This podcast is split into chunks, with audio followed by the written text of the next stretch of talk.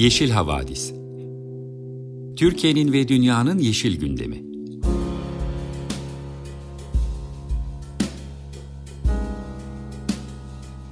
Hazırlayan ve sunanlar Demet Yaman Er, Savaş Çömlek, Dilan Altın Makas, Sare Abit ve Tansu Yeşilkır.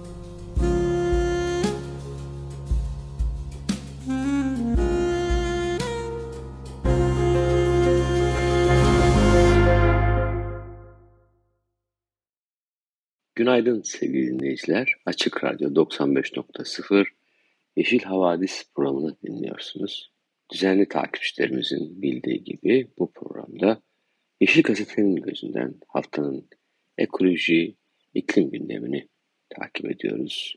Ardından da sizler için bir söyleşi hazırlıyoruz. Bugün programımıza yine Yeşil Gazete'den ekoloji gündeminin dışında haberlerle bir başlangıç yapmak istiyoruz. Ünlü yazar Milan Kundera hayatını kaybetti. Milan Kundera bizim de hayatımızda önemli bir isimdi. Özellikle var olan dayanılmaz hafifliği en azından 80'li 90'lı yıllarda gençlik yıllarını geçirenler için hem edebiyat eseri olarak hem filmiyle hem de politik duruşu tavrı ve tartışmaların parçası oluşuyla önemli bir kitaptı. Çek asıllı Fransız bir yazar Milan Kundera 94 yaşında hayata veda etti. Var olmanız dayanmanın hafifliği dışında ölümsüzlük ve bilmemek gibi Türkçe çeviren kitapları mevcut.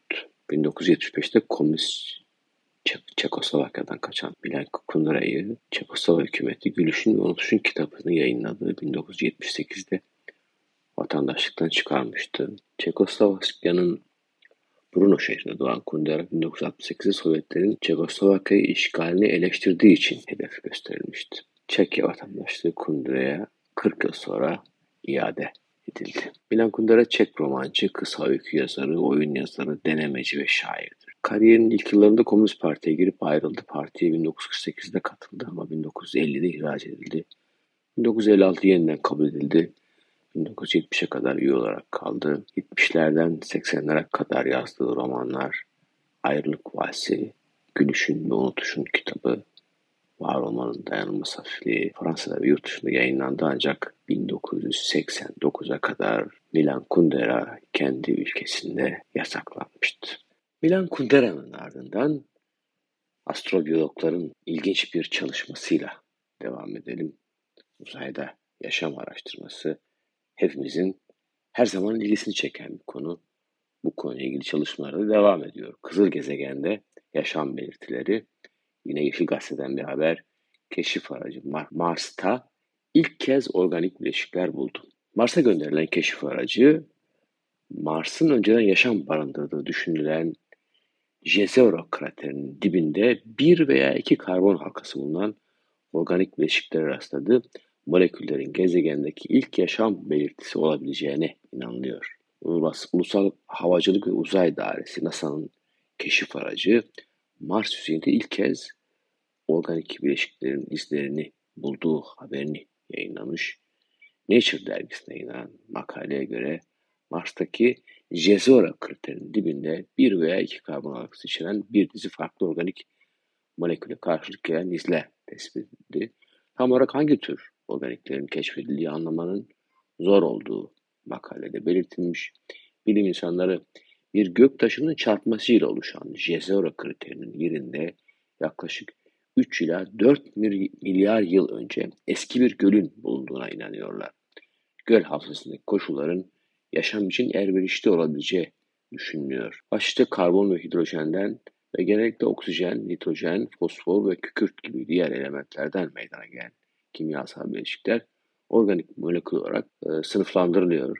Bilim insanları Mars'a giden keşif aracının 45 kilometre genişliğindeki Jezero kriterinde yaptığı yüksek çözünürlüklü görüntüleri analiz etmişler. Bulunan organik moleküllerin doğası ve dağılımındaki farklılıkların bir zamanlar Mars'ta su ortamını değiştirmeye yönelik çeşitli süreçlerin gerçekleştiği, bunun da muhtemelen hala mevcut olan organik maddenin çeşitliğine katkıda bulunduğu ifade edilmiş. 2027'de dünyaya gönderilmesi bekleniyormuş. Londra e, Doğa Tarihi Müzesi'nde bir araştırma yapan ve makalenin yazarı olan Joseph Russell Hollis keşfi değerlendirmek üzere yaptığı açıklamada astrobiyologlar için heyecan verici bir ipucu çünkü organik bileşikler genellikle yaşamın yapı taşı olarak düşünülür ifadesini kullanmış. Bulunan organik maddenin menşeinin doğrulanması için tespit edilen numunelerin dünyaya getirilmesi ise 2027 yılında olacakmış sevgili dinleyiciler. Yine NASA'dan bir haberle devam edelim.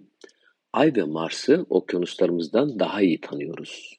ABD merkezli Woods Hole Oceanografi Enstitüsü'nden uzmanlar okyanusun derinliklerine dalmanın uzayda yapılan keşifler oranında daha zor ve maliyetli olduğunu belirtmişler. ABD Ulusal Okyanus ve Atmosfer İdaresi'nin 2022 verilerine göre insanlar on binlerce yıldır okyanusun yüzeyini keşfediyor olsa da deniz tabanının sadece yaklaşık %20'sinin haritasını çıkarabilmiş.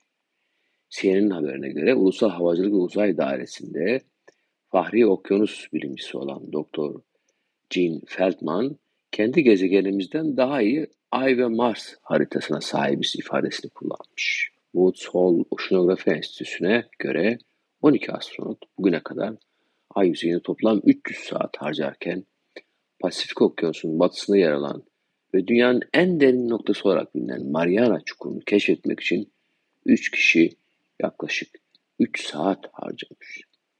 İnsanların yaptığı derin deniz keşiflerinin sınırlı olmasının altında okyanusun derinlerine gidildikçe muazzam basınç seviyeleriyle karşılaşılmasının yanı sıra neredeyse görüşün olmadığı kadar karanlık ve ciddi ölçüde soğuk olması yatıyor. Birleşik Krallık'ta Kiel Üniversitesi'nden jeolog Jamie Pringle yaptığı açıklamada okyanus tabanı karaya göre çok daha engebeli olduğundan suda arama yapmak oldukça zor değerlendirmesinde bulunmuş. Derin okyanus olarak kabul edilen yüzey altı 1000 ile 6000 metreye kadar uzanırken derin okyanus çukurları 10.000 metre derinliğine ulaşabiliyormuş sevgili dinleyiciler. Hada olarak bilinen söz konusu deniz çukurları adını antik Yunan mitolojisindeki yeraltı dünyasının tanrısı Hades'ten alıyor. Güneş ışınlarının ulaşamadığı Hada bölgelerinde sıcaklıklar donma noktasına yaklaşıyor.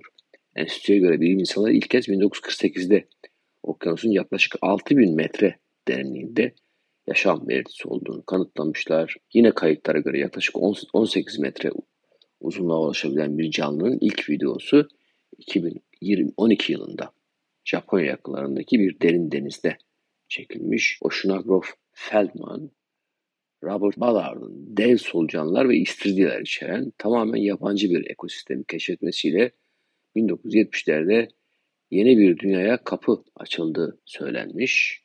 Keşfedilen bu canlıların iletişim kurmak ve avını kendine çekmek için parladığını kaydeden Feldman, söz konusu canlıların hayatlarına devam etmek için güneş ışığına ihtiyaç duymadığını, onun yerine okyanus tabanında yükselen magmanın oluşturduğu hidrotermal sızıntılardan ve deliklerden çıkan kimyasal enerjiyi kullandığını dile getirmişler. Okyanuslarda 2,2 milyon türden sadece 240 bini tanımlanabilmiş. Feldman insanlarda en yükseğe çıkmak, en aşağı inmek gibi dürtüler bulunduğunu belirterek derin ve orta okyanus sadece küçük bir kısmının insanlar tarafından keşfedildiğini, okyanusların tabanında çok küçük bir kısmının haritalabildiğini söylemiş. Bu kadar sınırlı bilgiye erişilmesinin nedeninin büyük ölçüde maliyetler olduğu söylenmiş. Bildiğiniz gibi yakın zamanda Titanic enkazına giden turistik amaçlı denizaltı kaybolmuştu. Buzdağına çarparak batan ve 1514 kişinin ölümüne neden olan Titanic'in enkazını göstermek için turistik amaçla kullanılan denizaltı araçlarından biri 19 Haziran'da Atlas Okyanusu'nda kaybolmuş. Titan adlı denizaltından 18 Haziran sabahından bu yana haberi alınamıyordu. O günden bu yana geniş kapsamlı arama ve kurtarma çalışmaları sürdürülüyor. ABD sahil güvenlik yetkilileri Titan'daki yolcuların hepsinin hayatını kaybettiğini 22 Haziran'da tespit etmişlerdi. Yetkililer denizaltı parçalarının feci bir patlama sonucu bu kazanın ortaya çıktığını, e, Titanic enkazının uç tarafından 478 metre uzakta gerçekleştiğini söylemişler. Evet, okyanusların derinlikleri hala gizemli sevgili dinleyiciler ve ne yazık ki okyanusların sadece yüzde yirmisini tanıyoruz. Okyanuslarla ilgili bu haberin ardından sevgili dinleyiciler ekoloji ve iklim bültenini sevgili Dilan arkadaşımızdan dinleyeceksiniz. Önce bir müzik arası vereceğiz. Dünyaca tanınmış besteci, piyanist Ludovico Einaudí'nin Underwater Tour kapsamında Experience isimli parçasıyla güne başlayalım. Yakın zamanda İstanbul'daki konserinden yapılan canlı kaydı dinleyeceğiz. Herkese merhaba, ben Dilan Altınmakas. Hepinize çok güzel bir pazar diliyorum. Bu hafta iklim ve ekoloji bülteniyle karşınızdayım. Yeşil Gazete'yi kaynak aldığımız haberlerin ilki bu aralar hepimizin hissettiği sıcak hava dalgası ve bu sıcak hava dalgasının barajlardaki doluluk oranına etkisiyle ilgili. İstanbul'un içme suyunu karşılayan barajlardaki doluluk oranı %41.89'a geriledi. Bu oran barajlardaki su miktarının geçen yılın aynı dönemine göre yaklaşık %42 oranında azaldığını gösteriyor. İstanbul Politikalar Merkezi İklim Değişikliği Kıdemli Uzmanı Doktor Ümit Şahin de baraj doluluk oranlarının her geçen gün azaldığı İstanbul'daki sıcak dalgasına dikkat çekti ve şu ifadeleri kullandı. Şu anda İstanbul ciddi bir sıcak dalgası yaşıyor. Sorun bence konu hakkında konuşan ve karar alma, bir şey yapma pozisyonunda olanların, gazeteciler dahil, nispeten sağlıklı orta yaş grubu olması. Sıcaktan ölenler 65 yaş üstü ve kalp, solunum ve böbrek hastalığı olanlar. İstatistikler ortada. Sadece güç değil, çoğunlukta aşırı sıcağı sadece bunaltıcı olarak algılayanlarda. Rahatlıkla şakasını yapabiliyorlar. Nüfusun ortanca yaşı 33,5 ve 65 yaş üstü sadece %10 nispetinde. Ayrıca klimaya, deniz kıyısına, yeşil alana ulaşımı olan kesim de belli. Halk sağlığı uzmanı Doktor Şahin ayrıca sıcak dalgasının bazı insanlar için ciddi bir ölüm tehlikesi anlamına geldiğini de belirtti. Barınma koşulları elverişsiz, kliması olmayan, deniz kıyısına, yeşil alanlara ulaşamayan, bilişsel kapasitesi, bu nedenle önlem alma şansı, hatta susama refleksi azalmış yaşlılar, kronik hastalıkları da varsa bugünlerde ciddi ölüm tehlikesi altındalar. Umarım bir gün sıcak dalgasının iklim krizine bağlı olarak sıklığı ve şiddeti artan bir aşırı hava ve iklim olayı olduğu, bir iklim afeti olduğu anlaşılır ve ciddi bir halk sağlığı sorunu olarak ele alınır. Sağlık Bakanlığı ve yerel yönetimler sorumluluklarını yerine getirir. Evet, biraz önce sıcak hava dalgalarının barajlardaki etkilerinden bahsettik. Peki bir süre daha hayatımızda olacağı belli olan bu sıcak hava dalgalarından daha az etkilenmek adına neler yapabiliriz? Kendimizi ve hayvan dostlarımızı korumak için nelere dikkat edebiliriz? Biraz bundan bahsetmek istiyorum sizlere. Türkiye'yi de etkisi altına alan sıcak dalgasına karşı Dünya Sağlık Örgütü'nün önerileri şöyle. Çok sık vakit geçirilen alanları serin tutmaya çalışın. Oda sıcaklığı gün içinde 32 derecenin, gece boyunca 24 derecenin altında olmalı. Bu 60 yaş üzeri veya kronik sağlık sorunu olanlar için ayrıca önemli. Geceleri ve sabah erken saatlerde serin havadan faydalanmak için pencerelerin hepsini açın. Evin içerisindeki ısı miktarını azaltmak için özellikle gün içinde güneşe bakan pencerelerdeki panjur ya da perdeleri kapatın. Yapay aydınlatma ve mümkün olduğunca çok sayıda elektrikli cihazı kullanım dışı bırakın. Vücut sıcaklığını dengede tutmak için bol su için. Günün en sıcak zamanlarında özellikle öğle ve öğleden sonraları dışarıda kalmamaya çalışın. Vücudu çok zorlayan ağır fiziksel aktiviteleri gün içerisinde yapmayın. Bunun için en ideal saat sabah 4 ile 7 arası. Mümkün olduğunca gölgede kalın, şapka ve güneş gözlüksüz dışarı çıkmayın. Soğuk duş alın, sık sık soğuk bez ve havlularla vücudu serinletin.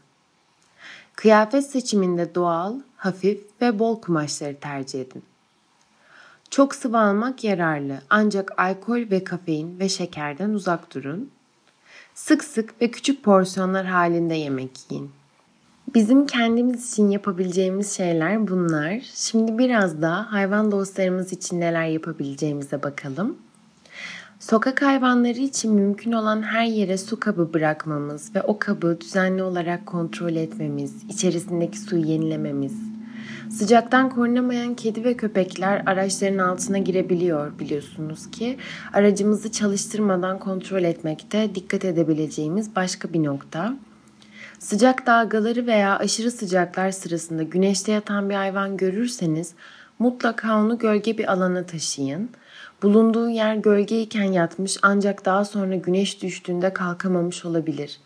Özellikle çok yaşlı veya çok genç kedi ve köpekler kendini korumak için sıcaktan uzaklaşma ve gölge bir yer arama güdüsüne sahip olmayabilir. Sokaklarda yaşayan hayvanlar için hava akımına ve rüzgara izin veren, gölge alan sağlayan sığınaklar oluşturabilirsiniz. Zeminini çimen gibi serinlik sağlayacak bir malzemeden, duvarlarını ise gölge sağlayacak kumaşlardan veya kartondan oluşturabilirsiniz. Ancak ısıyı hapsetmemesi ve serin kalması için bu sığınakların yeterince geniş olduğundan ve hava aldığından emin olun ve mümkünse tüm gün gölge kalan bir yere koyun. Sıcak hava dalgasıyla nasıl baş edeceğimiz üzerine biraz konuştuğumuza göre şimdi sıradaki haberimize geçebiliriz. Haberimizin başlığı sürdürülebilirlik, Fransa hızlı moda ile mücadelede yeni bir döneme giriyor. Avrupa Birliği'nin üretim ve geri dönüşüm gibi sanayi faaliyetlerinin sera gazı emisyonu ile su ve enerji kullanımı gibi etkilerinin çevre üzerinde yarattığı iklim krizi, kuraklık ve kirlilik gibi sorunlarla mücadele etmek amacıyla hızlı modada frene basmasının ardından Fransa'da tekstil sektöründeki hızlı tüketimi azaltmak için yeni bir teşvik paketini hayata geçiriyor. Kıyafet tamirini teşvik paketi kapsamında bir ürünün yenisini almak yerine eskisini tamir ettiren moda sever Fransızlar ödüllendirilecek. Ekim ayında hayata geçirilecek olan teşvik paketinde 6 euro ile 25 euro arasında para iadesi yapılacak. Ülkenin Ekolojik Dönüşüm ve Bölgesel Uyum Bakanı Beyoncé Kuya her yıl ülkede 700 bin ton giyim eşyasının çöpe atıldığını söyledi. Kuya, terzileri ve ayakkabı tamircilerine sisteme kayıt olma çağrısı yaptı. Açıklanan pakete göre örneğin ayakkabısının topuğunu yenileten bir kişi 7 euro geri ödeme alacak. Ceket, etek gibi kıyafetlerde ise yenileme karşılığı 25 euroya kadar para iadesi alınabilecek.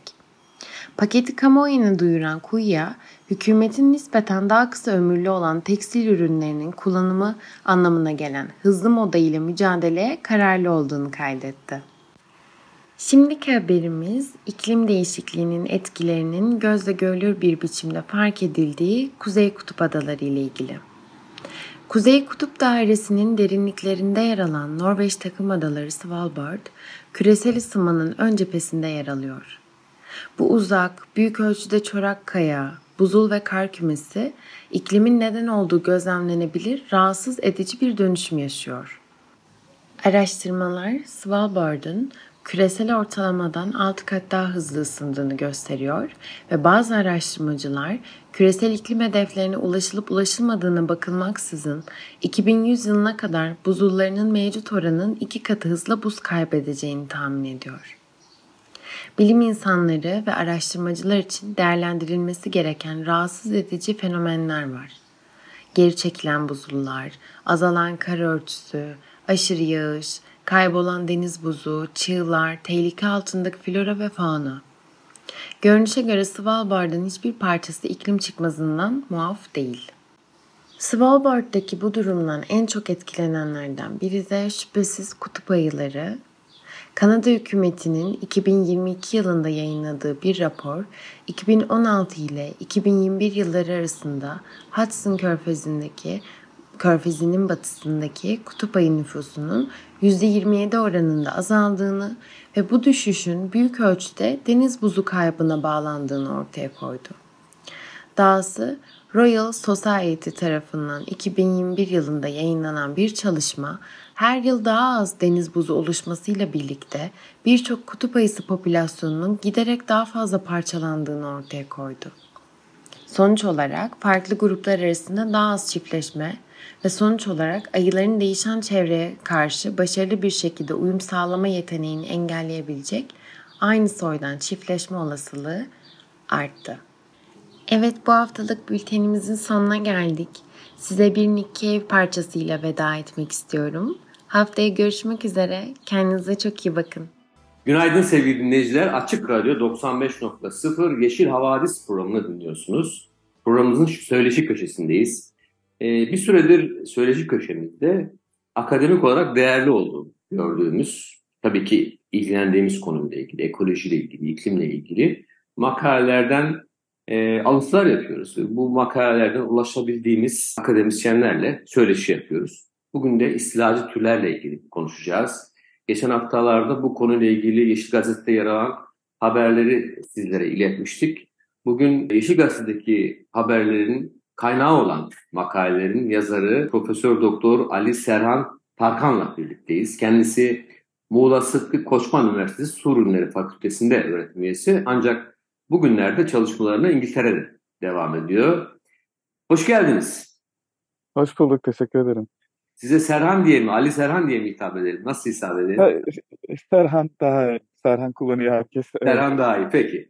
Serhan Bey hoş geldiniz programımıza tekrar. Şöyle bir giriş yapalım isterseniz. İstilacı türler kavramına aslında çok alışık değiliz. İstilacı tür ne demek? Niçin bu kadar önemli istilacı türler? Biz çünkü bazen gazete haberlerinde okuyoruz. En fazla bildiğimiz şey işte denizde bir takım bizi e, zehirleyecek, bize zarar verecek, oradaki e, canlılara da zarar verecek bir takım e, işte daha güneyde, tropik bölgelerde olduğunu düşündüğümüz yaratıkların buraya doğru geliyor oluşu ve bizde yarattığı derin bir korku var. Ya da böceklerle ilgili endişeleniyoruz. Diyoruz ki işte bir takım sivrisinek çeşitleri gelecek ve bizim hiç tanımadığımız hastalıklarla karşılaşacağız. Hele pandemiden sonra çok endişelenir olduk istilacı türlerden. Kavram olarak da zaten korkutucu bir kavram. İstilacı tür kavramı.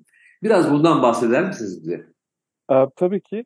Aslında şöyle başlayabilirim. Ee, dediğiniz çok doğru. Şimdi istilacı türlerin e, genelde bu şekilde bir algısının oluşmasının temelinde işte bu korkular ya da e, işte bazı kaygılar yatıyor altında. Hatta işte biz yabancı tür, e, istilacı tür dediğimiz zaman ilk başta akılla gelen şeylerden biri de hani sanki böyle e, dünya dışından işte uzaylıların istilası gibi de e, algılar çok oluyor. Ama burada e, bizim çalıştığımız konu tür istilaları, hatta insan istilaları bile değil, e, daha çok işte e, tür istilaları. Karasal olabilir, sucul olabilir. İstilacı tür dediğimiz şey bir bölgeden başka bir bölgeye, or- oranın yerel olmadığı, doğal olmadığı e, yeni bir bölgeye taşınan türlerin kısa sürede hızlı şekilde artması, ortamda baskın hale gelerek e, orada bazı e, olumsuz etkiler e, yaratmasına verdiğimiz bir isim. Bunları e, yaratan e, türleri de istilacı tür diyoruz. E, ve bunlar dediğiniz gibi çok farklı şekillerde karşımıza çıkabiliyor. Ama bunun algısı işte dediğiniz mesela sivrisinek örneği şu anda bir e, kaplan sivrisineği e, türünün mesela bir istilası söz konusu. Ee, yine tabii denizlerde işte özellikle turistik bölgelerde problemler yaratmaya başlayınca insanlar hani sağlık açısından e, bu sefer ya da turistik açılardan problem olmaya başlayınca ilgisini çekiyor. Ama aslında istilacı türlerin etkileri e, en başta biyoçeşitliliğe olan e, etkileriyle ortaya çıkıyor. Yani bizim daha çok dikkat verdiğimiz. Göze gelmeyen şeyler bunlar ama e, baktığınız zaman çok önemli. Biyoçeşitliliğe verdiği zararlar. Son zamanlarda işte e, bizim de son zamanlarda biraz üzerinde durduğumuz ve makalelerin çıktığı ekonomik kaygılar var. Ekonomik yarattığı etkiler söz konusu. Sağlık etkileri söz konusu. Bunların hepsi bir araya getirdiğiniz zaman istilacı türlerin önemi çok artıyor. Bugün tür kayıplarında e, dünyada en önemli e, faktörlerden ikincisi haline geldi. Birincisi işte kirlilik ve habitat kaybı. Sonrasında istilacı türler geliyor.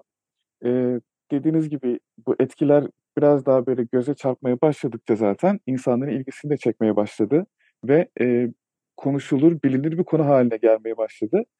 E, biz tabii e, biyoçeşitlilik etkilerinin yanında ekonomik etkilere, sağlık etkilerine de bakmaya çalışıyoruz. Çünkü bunlar da önemli. Sadece biyoçeşitlilik etkileri değil tabii ki. Ama e, göze çarpan etkiler e, son zamanlarda özellikle ekonomik e, açıdan da baktığımız zaman e, ilgi çekmeye başladı. E, bizim de yaptığımız çalışmalar biraz o çerçevede ilerliyor tabii. Serhan, hazır ekonomik etkilerden bahsetmişken makalenize de konu olan çok çarpıcı makalenizde edindiğimiz bilgiler var aslında. Ee, özellikle Avrupa Birliği ölçeğinden de bakmışsınız olaya. İstilali türlerin e, bir ekonomik maliyeti var dedim biraz önce. E, biraz bundan söz eder misin? Biraz açar mısın o konuyu bize? E, istilacı türlerin ekonomik maliyeti kavramını ve bununla ilgili en azından makalenizde konu edindiğiniz şeyleri anlatır mısın bize biraz? Tabii ki. E, şimdi bu istilacı türlerin verdiği zararlar e, ekonomik anlamda e, bizi zorlamaya başladığı anda e, tabii ki bunların hesaplanmaları da gerekiyor. Ve e, şu ortaya çıkmış ki eğer biz hiçbir şey yapmazsak, bir önlem almazsak, bu konuda bir masraf yapmazsak aslında etkiler ekonomik olarak çok daha fazla karşımıza e, büyük meblağlar çıkartıyor. Dolayısıyla e, önceden bu konularda bazı önlemler alarak ya da mücadele yöntemleri geliştirerek e, yapacağımız e, masraflar daha sonra hiçbir şey yapmadan e, ortaya çıkacak masraflara göre çok daha iyi. Ama yine de bunların bir hesaplanması gerekiyor. Biz de e, bunu e, özellikle işte Avrupa'da, Fransa'da başlayan bir e, şeydi bu. Oluşumdu diyeyim. Bu şekilde başlayan bir oluşum sayesinde bu masraflar hesaplanmaya başlandı. Ve görüldü ki aslında e, çok ciddi derecede göz ardı edilen bir konu ve masraflar e, beklenenin çok daha üstünde.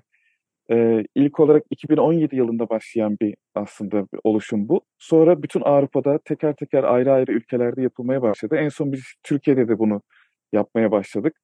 E, genel sıkıntı şu, e, insanların genelde çok dikkat etmediği, e, bunların kayıtlarını tutmadığı şeyler. İstilacı tür bu masrafları yapmış. Mesela örnek vereyim. İşte sivrisinek örneğinden yola çıktık. E, sesiniz... Ee, nasıl zarar veriyor bu istilacı türler mesela? Gündelik hayattan bir iki tane örnek verebilir misiniz bize? Ne yaparak zarar tabii, veriyor? Tabii mesela işte e, örneğin e, şey, dediniz yani denizlerde işte bazı balıklar mesela bu aralar çok e, revaçta olduğu için popüler olduğu için söyleyeyim işte balon balıklarının durumu. E, örneğin e, bundan zehir içeriyor. Bu zehirler size bir şekilde e, yüzerken ya da ne bileyim balığı tuttuğunuz zaman size bir şekilde geçerse ölümünüze kadar e, zarar verebiliyor. Ya da işte deniz anaları var mesela. Onlar denk gelirse yakıcı kapsülleriyle bayağı ciddi yaralanmaları neden olabiliyor. Sivrisinek dediniz mesela. Sivrisinek bugün dünyada en önemli e, virüs vektör taşıyıcılarından biri. Onun taşıdığı virüsler e, sizin bağışıklık sisteminizde de e, eğer e, alışkın değilseniz şimdi Afrika'dan geliyor, Asya'dan geliyor. Dolayısıyla onlar sizde büyük ciddi e, rahatsızlıklara yol açabilir illa hani bu sonunda işte öldürücü olması da gerekmiyor. Ciddi derecede sizi hasta edecek olan e, virüsler de söz konusu. Bunların taşınması kesinlikle istenmeyen bir durum. Örneğin mesela işte sivrisinekle mücadele yapıyor. Bir sürü büyükşehir belediyesi bugün Türkiye'de de bunları yapıyor. Ve onlarla ilgili harcadıkları masraflar anormal boyutlarda aslında. Hiç kimsenin dikkat etmediği şeyler. Biz bile araştırırken e, bunları fark edince e, şaşırdık yani ne kadar para harcandığını. Yani düşünün ilaçlama gibi gözüküyor mesela sadece bu. Ama İstanbul gibi bir şehri düşünün milyonlarca insanın yaşadığı birçok yerin ilaçlanması lazım. Bu ilaçlanmaları yapacak personel, oralara götürecek işte arabalar, ona koyduğunuz benzin, mazot, o personelin e, masrafları hepsini bir araya getirdiğiniz zaman çok ciddi rakamlar çıkıyor. Biz 1900 14 yılından 2023 yılına kadar ki bir e, periyodu yani yaklaşık 100 yıllık periyodu belki daha fazla periyodu içeren bir çalışma yaptığımız zaman e, hesaplamalarımız daha devam ediyor. E, ekonomik olarak biraz şey çünkü hesaplamalar geriye dönük olarak işte kur şeyleri falan yapmanız gerekiyor. Hesaplamaları yapmanız gerekiyor. Ama e, en az 100 milyar doların üzerinde bir masraf olduğunu ortaya çıkarttık. Ki bu, bu büyük ihtimal daha da fazla olacak hesaplamalar bittiği zaman. Dolayısıyla Avrupa da bunu yaşıyor tabii. Bu, bu 100 milyar dolar Türkiye için geçerli herhalde değil mi? Sadece Türkiye. Sadece Türkiye. Evet. Ve bunun e, gelecekteki modellemelerini de yapıp acaba biz buna önlem almazsak ya da e, böyle giderse bu iş ne kadar acaba önümüzdeki 40 sene içerisinde, 50 sene içerisinde daha ne kadar masraf yapacağız? Bunları da öngörmeye çalışıyoruz.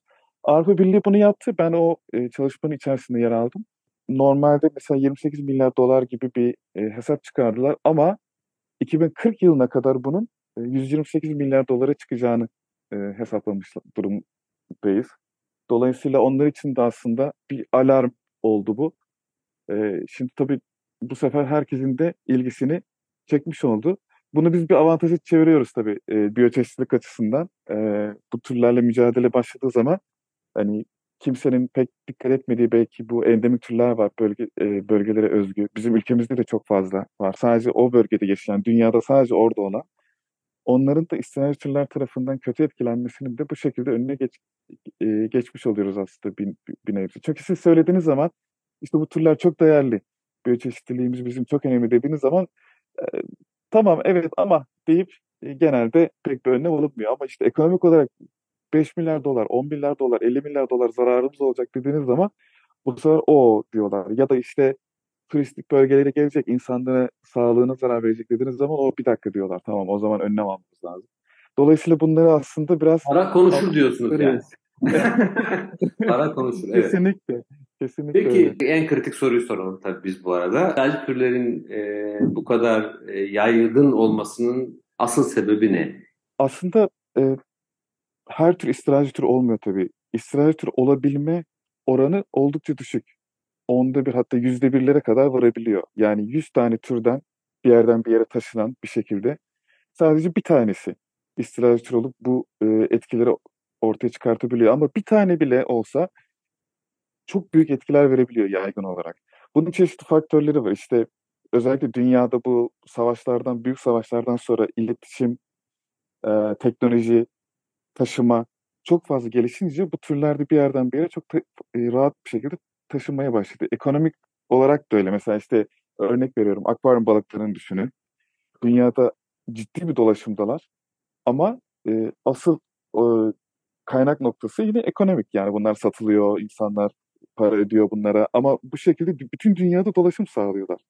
Bunlarda yani dolaşımda olan binlerce türden bahsediyoruz. Bunlardan bir tanesi, iki tanesi bile doğaya karışıp ciddi istilacı hale geldiğinde ki o türler ekolojik olarak çok e, dayanıklı türler. Toleransları çok yüksek.